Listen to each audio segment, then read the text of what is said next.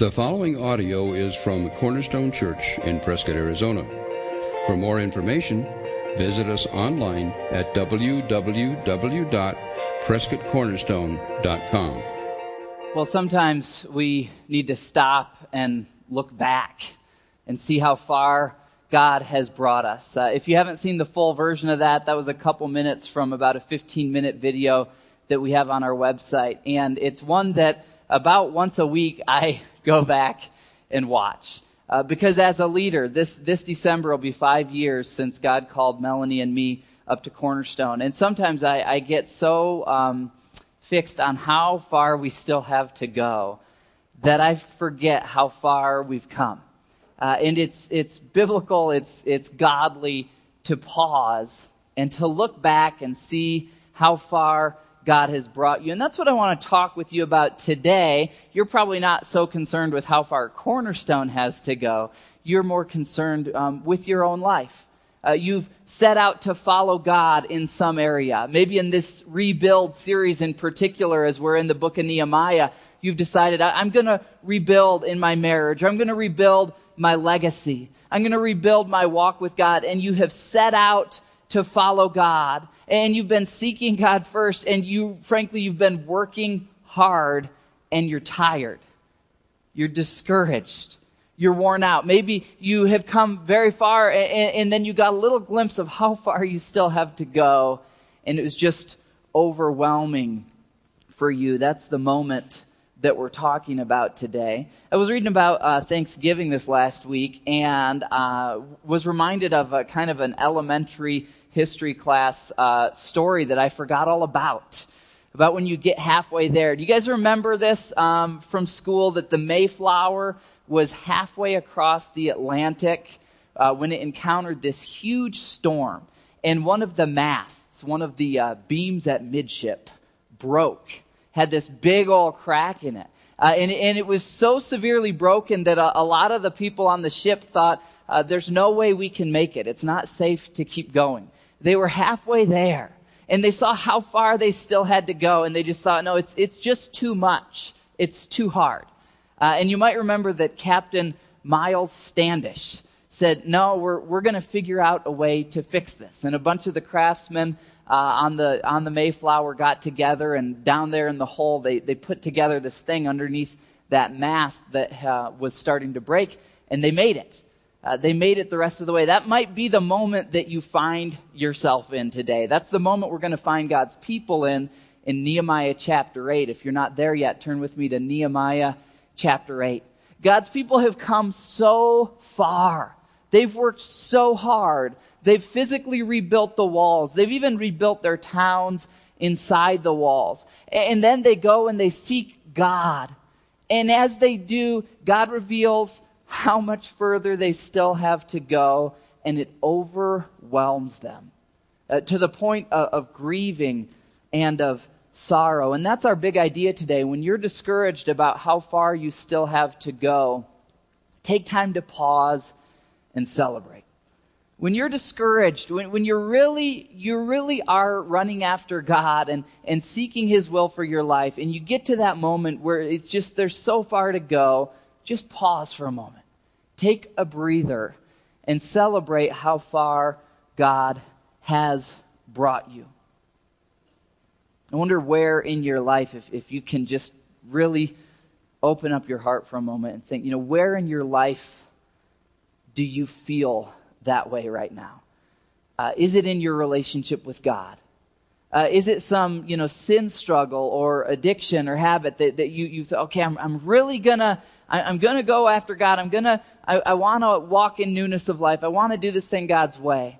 Uh, maybe it's a, your relationship with your kids or with your spouse. There's some area and you, you've set out, you really are trying to do things God's way, and you're just a little bit discouraged at how far you still have to go. As I often do after I had, you know, really prayed over this text and, and, I, and I was praying for you guys, and I often ask God, you know, Father, what's your heart? You know, from your unchanging word, what is your heart that you want communicated to your people? And one of my favorite things about this chapter is uh, we'll see as we read it to me, it's very surprising the order of it. I feel like Nehemiah chapter 8 should be Nehemiah chapter 1. Uh, the, the people, um, they got things out of order. The people aren't perfect. But God doesn't seem to be too upset with the fact that they're not perfect. I think there are times in our lives when we think God is upset with us because we're not doing everything perfect. And really, God is saying, hey, rejoice. Just, just, just calm down and rejoice because you have surrendered to me. You have trusted in me. So, so stop nitpicking yourself. And I know you're not perfect. That's okay. The fact that you've trusted in me is cause for rejoicing. We're going to see today, once again, that our perfection is not what gets God's approval. It's Christ's perfection, right? And it's, it's your faith in Christ, the fact that you've trusted in Christ. When God sees you, he sees Christ's perfection. It's our simple trust in him that he's looking for. So as you're turning to Nehemiah 8, let's put this up on the screen, this context. Context. God's people are trying to live God's plan, but when they realize how far they still have to go, they get discouraged. Maybe I'm the only one here who ever uh, struggles with that, but I can relate to that. So let's read Nehemiah chapter 8. I'll, I'll read it aloud here. When the seventh month came and the Israelites had settled in their towns, you might remember once they finally finished building the walls, then they went inside the city and rebuilt their towns. All people assembled as one man in the square before the water gate. Richard Nixon was there. They told Ezra the scribe to bring out the book of the law of Moses. So do you get that? They're seeking God's law, which the Lord had commanded for Israel. Verse 2 So on the first day of the seventh month, Ezra the priest brought the law before the assembly, which was made up of men and women and all who were able to understand. He read it aloud from daybreak till noon. You guys, are you guys up for a six hour church service? as he faced the square before the water gate in the presence of all those people who could understand. And all the people listened attentively to the book of the law. Skip to verse 5. Ezra opened the book. All the people could see him because he was standing above them. As he opened it, the people all stood up. I won't make you guys do that. I've been in churches that do that, but I'm going to let you guys just, you know, enjoy yourselves, okay? Verse 6 Ezra praised the Lord, the great God, and all the people lifted their hands and responded, Amen, Amen. Then they bowed down and worshiped the Lord with their faces to the ground. The Levites, you can skip to verse 8, the Levites read from the book of the law of God, making it clear and giving the meaning so that the people could understand what was being read. Then Nehemiah the governor, Ezra the priest and scribe, and the Levites who were instructing the people said to them, This day is sacred to the Lord your God. Do not mourn or weep. For all the people had been weeping as they listened to the words of the law. I'm just going to pause there and explain why. You might say, why? Why are they crying that the Bible's being read? Well, well, if you remember, if you've been with us in this series, God's people had been exiled, they had been scattered. Jerusalem was, was in ruins when Nehemiah showed up. And, and God, working through Nehemiah, brought the people together. And we've learned so many incredible principles in this journey through Nehemiah that we have to reprioritize, we have to recommit, we have to work together to build God's walls. And, and as the people of God put God's plans above their own, it ended up benefiting them. They end up with this city where now their walls are enclosed. They have the infrastructure of an ancient metropolis once again. They can do business. They can be safe. They can start to really build an economy together. And so then they build their houses. Well, in all this time, they still haven't looked at the Bible. They, they haven't, you know, we would normally say, okay, you start with the spiritual, right? And then you get to the physical. That's why I say chapter 8 should be chapter 1, right? Shouldn't this be where they started? And then, okay, now we're going to go rebuild the walls. They, they did it out of order. And they, they, I think they see that. And they see, wow, we've done all this rebuilding physically. We haven't even started rebuilding spiritually. And they just get overwhelmed. Why? Because in their hearts, they want to follow God. That's why they're overwhelmed. Uh, if they had a, an attitude of, well, God, that's your idea, but I've got my own plans for my life, then they wouldn't be grieving, right? They're grieving because they want God's plan for their lives. They see how far they still have to go. And you'd kind of think that God, through his leaders, um, would say in his inspired word here, yeah, you're right. You all should mourn. You all should fast. You should be pretty ashamed of yourselves because you totally neglected my word. And then you built these walls and, and you haven't even read my word. You, you know, isn't that how some of us think of God? But let's see how God does respond through his leaders. Verse 10 Nehemiah said, Go, enjoy choice food and sweet drinks, and send some to those who have nothing prepared. This day is sacred to our Lord. Do not grieve, for the joy of the Lord is your strength. The Levites calmed all the people, saying, Be still, for this day is sacred. Do not grieve. Then all the people, they obey. They went away to eat and drink, to send portions of food, and to celebrate with great joy, because they now understood the words that had been made known to them. In other words, don't just be depressed that you have so far to go. Rejoice that God has brought you this far and He's revealed to you the way to go. So, so just take a break and celebrate.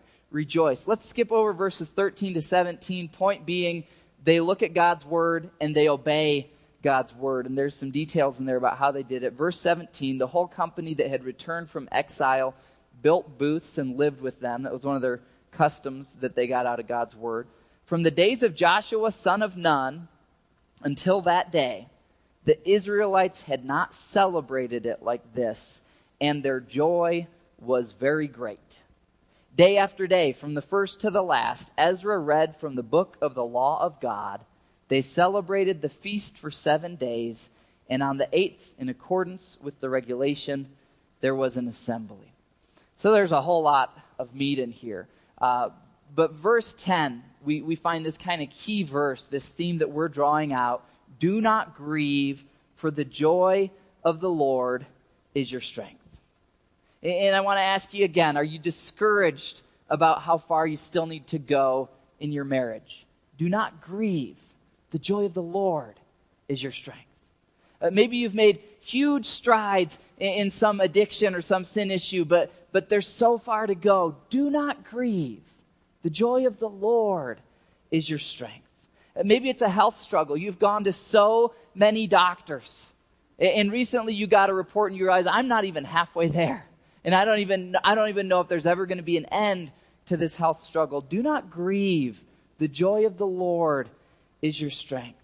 Uh, maybe it's a teenager or a child that you thought, you know, hey, once they get to this age, I'm pretty much going to be done and they got to that age and you realize, I'm not even halfway there. This is where it gets messy.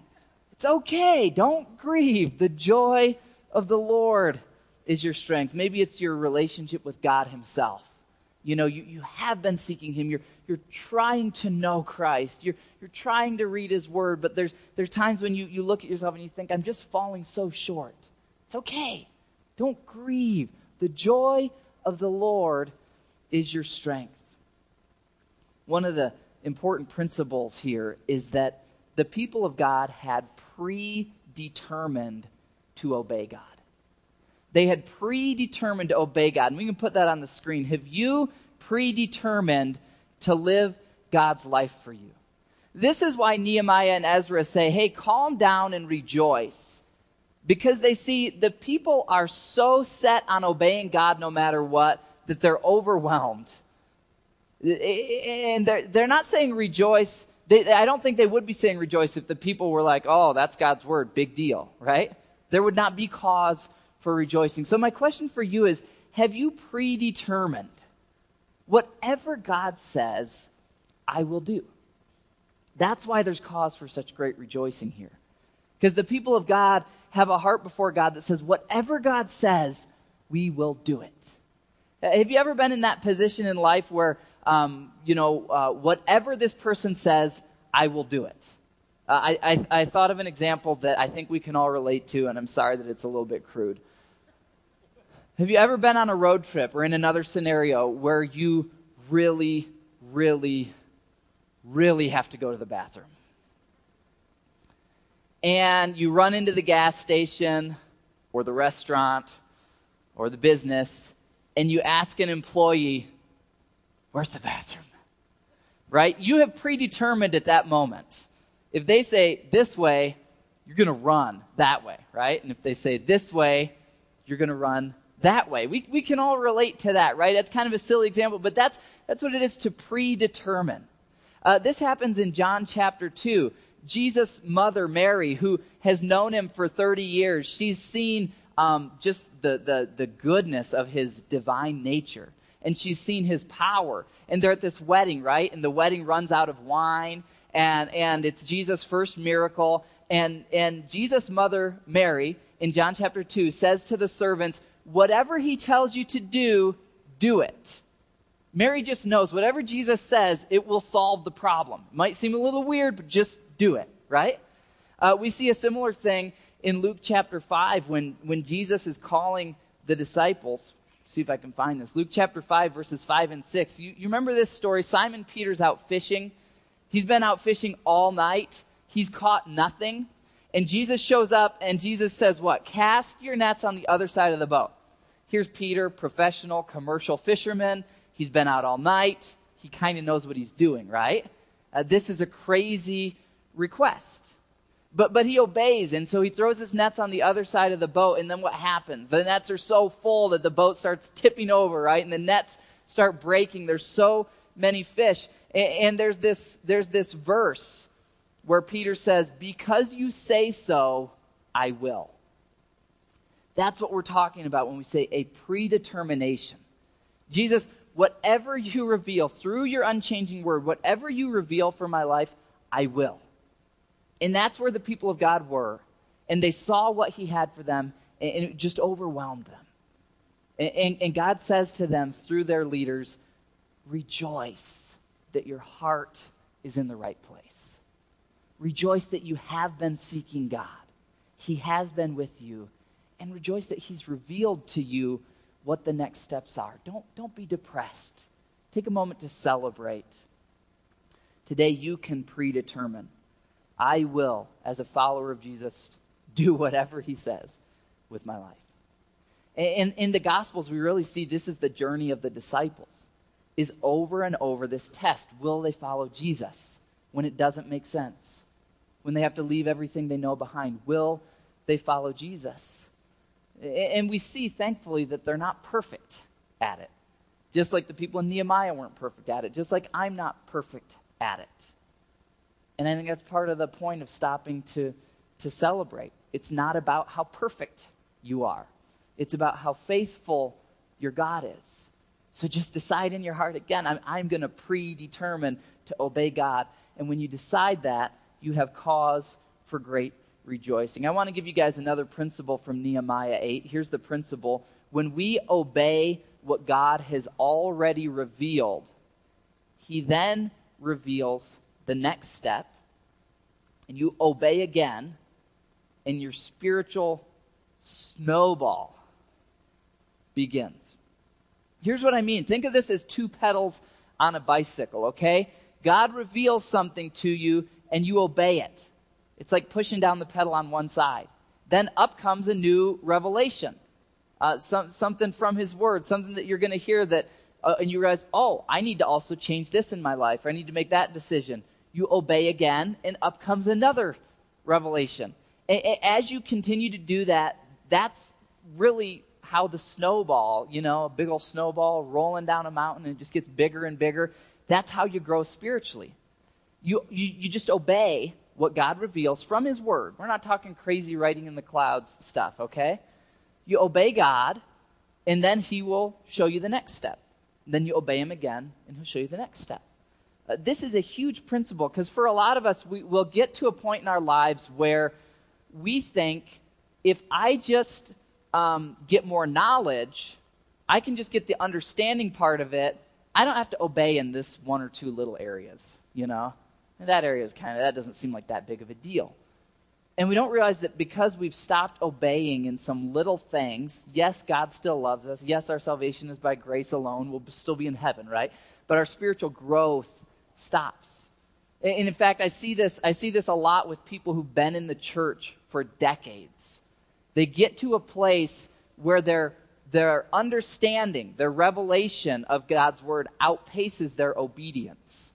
And you know what happens when you allow that to happen? That you keep getting more and more facts about Scripture, but somewhere you stopped obeying in some little area, your heart gets hard, gets cold. And maybe you're in a place and you're like, ah, I just, I want to know what God's next step is, but I, I, I, He won't show me. Well, maybe it's just that you got to push the obedience pedal down in some area in your life, and that revelation pedal will pop back up. So that's kind of a, a principle of spiritual physics I just wanted you guys to be aware of.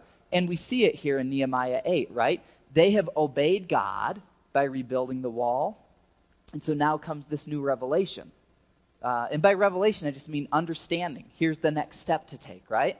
And, and it overwhelms them because they're fully predetermined to obey that as well. So I, I call this the obedience understanding loop, you know?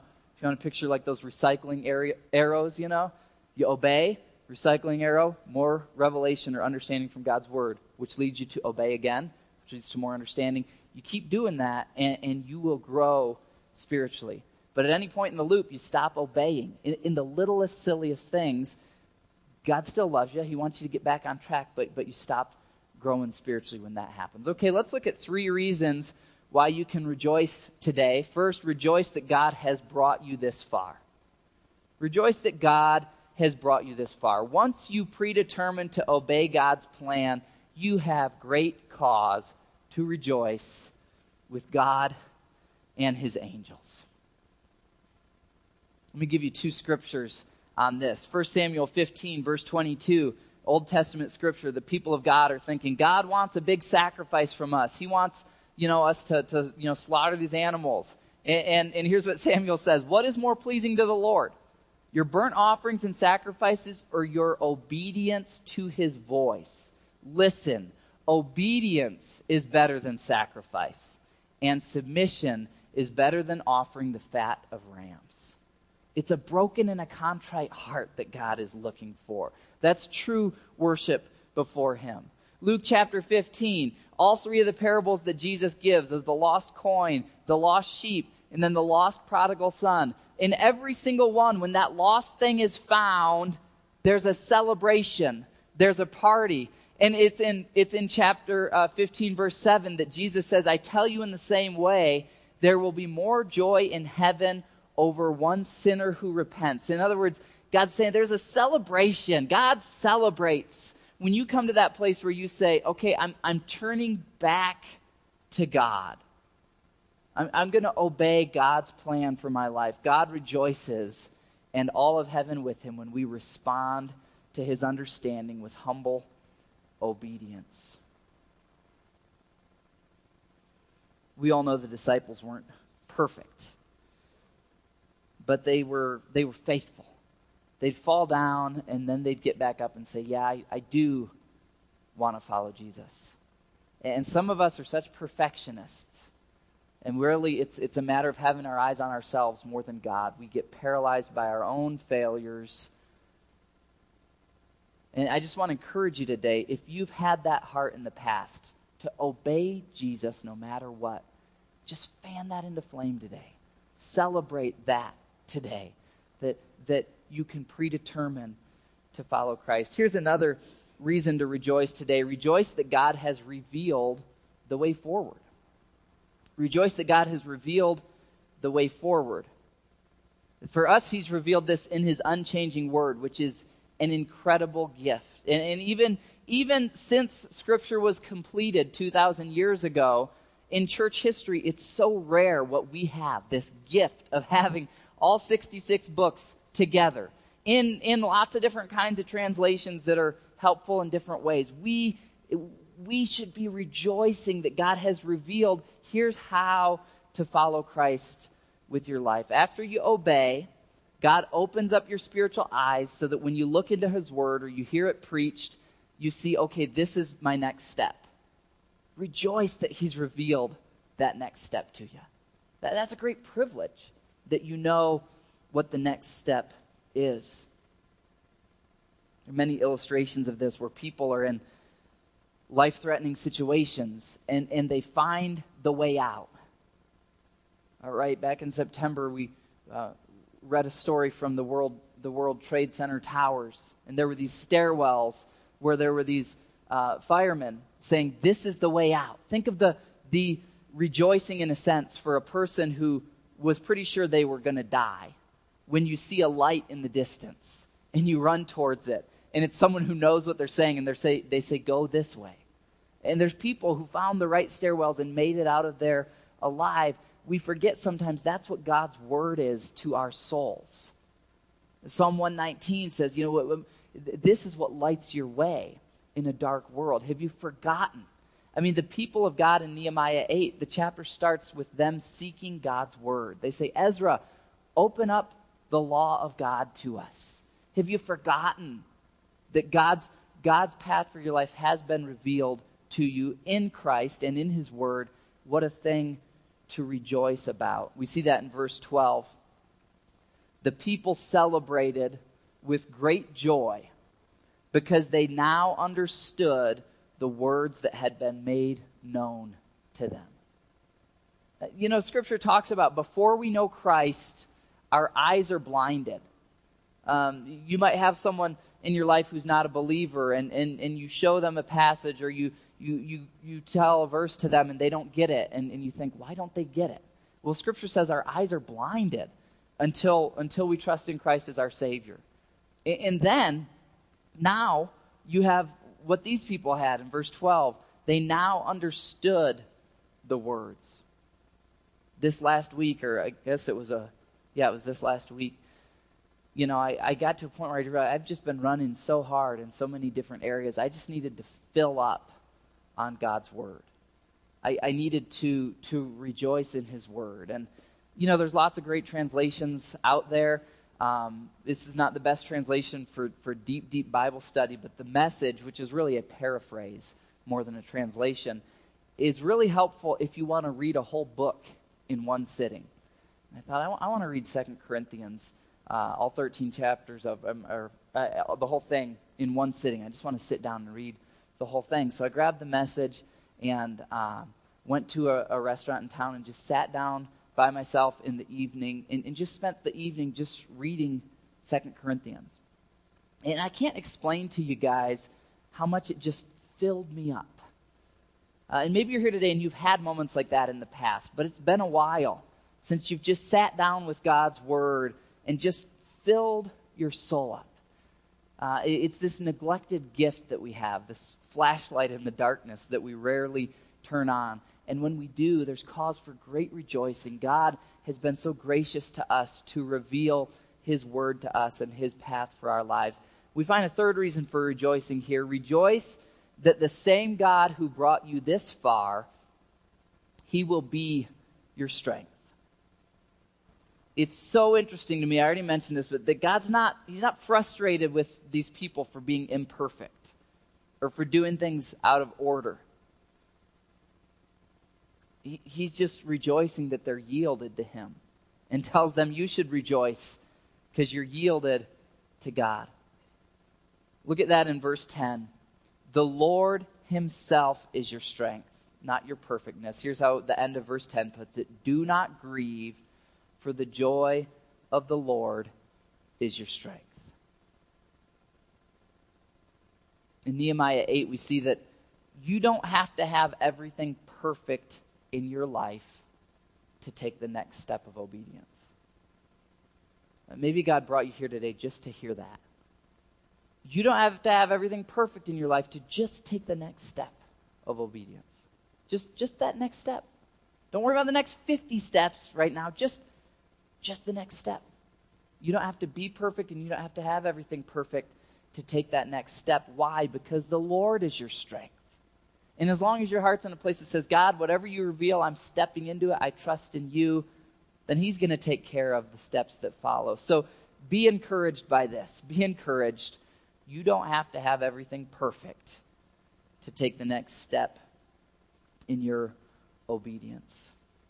And let's close with this kind of a summary a recipe to experience the joy of the Lord in your life.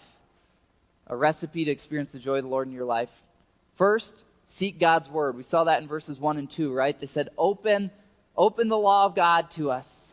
And then obey God's word. And some of you here, I know you have been doing that. And, and you're tired. And so today, you can celebrate God's work in community with other people.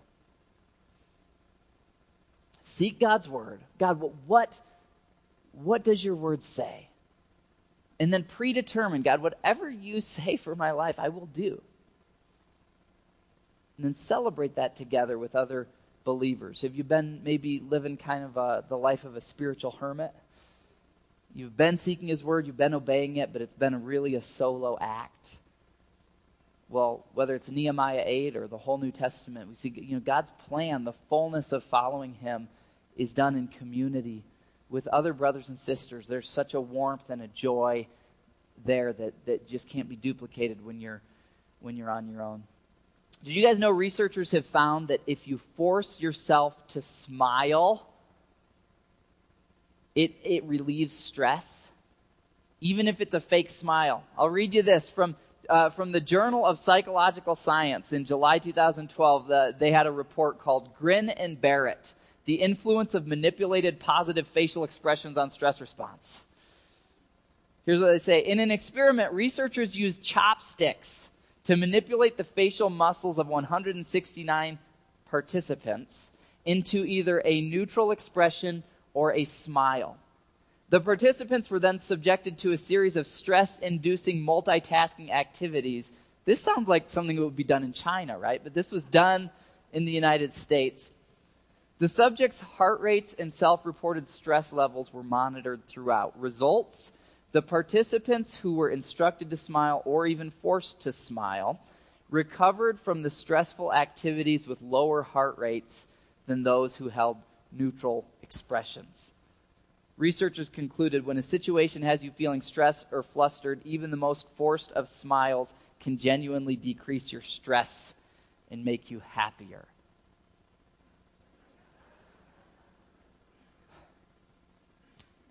Some of you today, you're hearing this about rejoicing, and you think, great, I don't feel like rejoicing. I don't feel like celebrating. I feel tired. I feel depressed. I feel cranky. I feel hungry.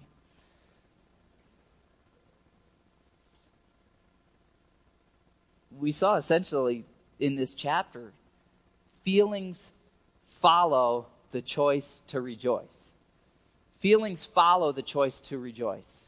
You say, okay, God, I have sought your word. I, am not perfect, but I have tried to obey your word. So I'm, I'm going to rejoice. And you do that, and it's kind of like uh, forcing a smile, right? It, it, it still has its effect. God's teaching us today that the times when we're low and exhausted are actually the most important times to pause and celebrate how far you've come, that God's revealed the way forward, that He's your strength in this journey. We see this in verses 17 and 18. We see after God's people have obeyed, they were mourning, right? These people were on their faces. They were weeping. They're wailing. Their leaders get up and say, No, no, no, don't do that. It's a sacred day. The joy of the Lord is your strength. Go eat your food and rejoice. And here's what we see at the end of verse 17. And their joy was very great. Once again, they just obey God's formula and they end up, their joy was very great. Day after day, from the first to the last, Ezra read from the book of the law, and they celebrated.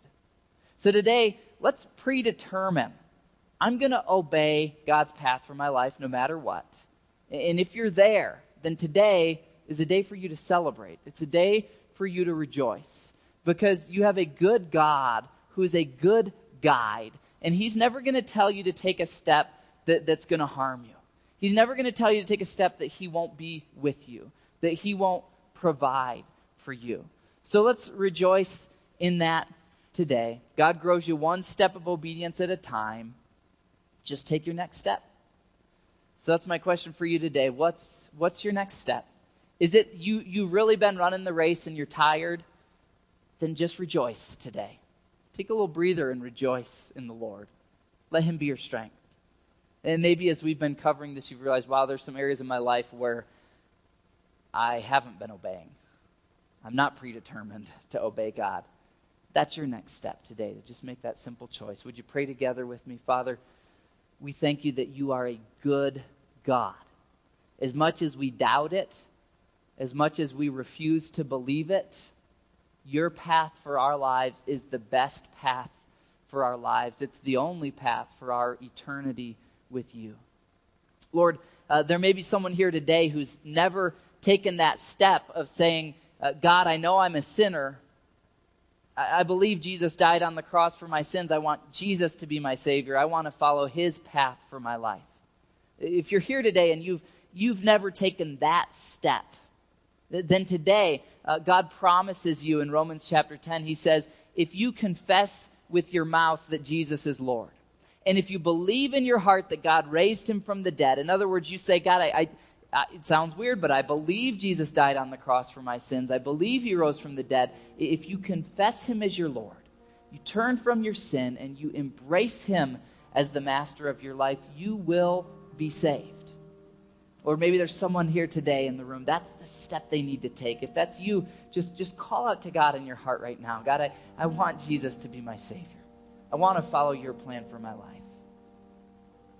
Lord, for the rest of us, I, I know so many in here who are running so hard after you.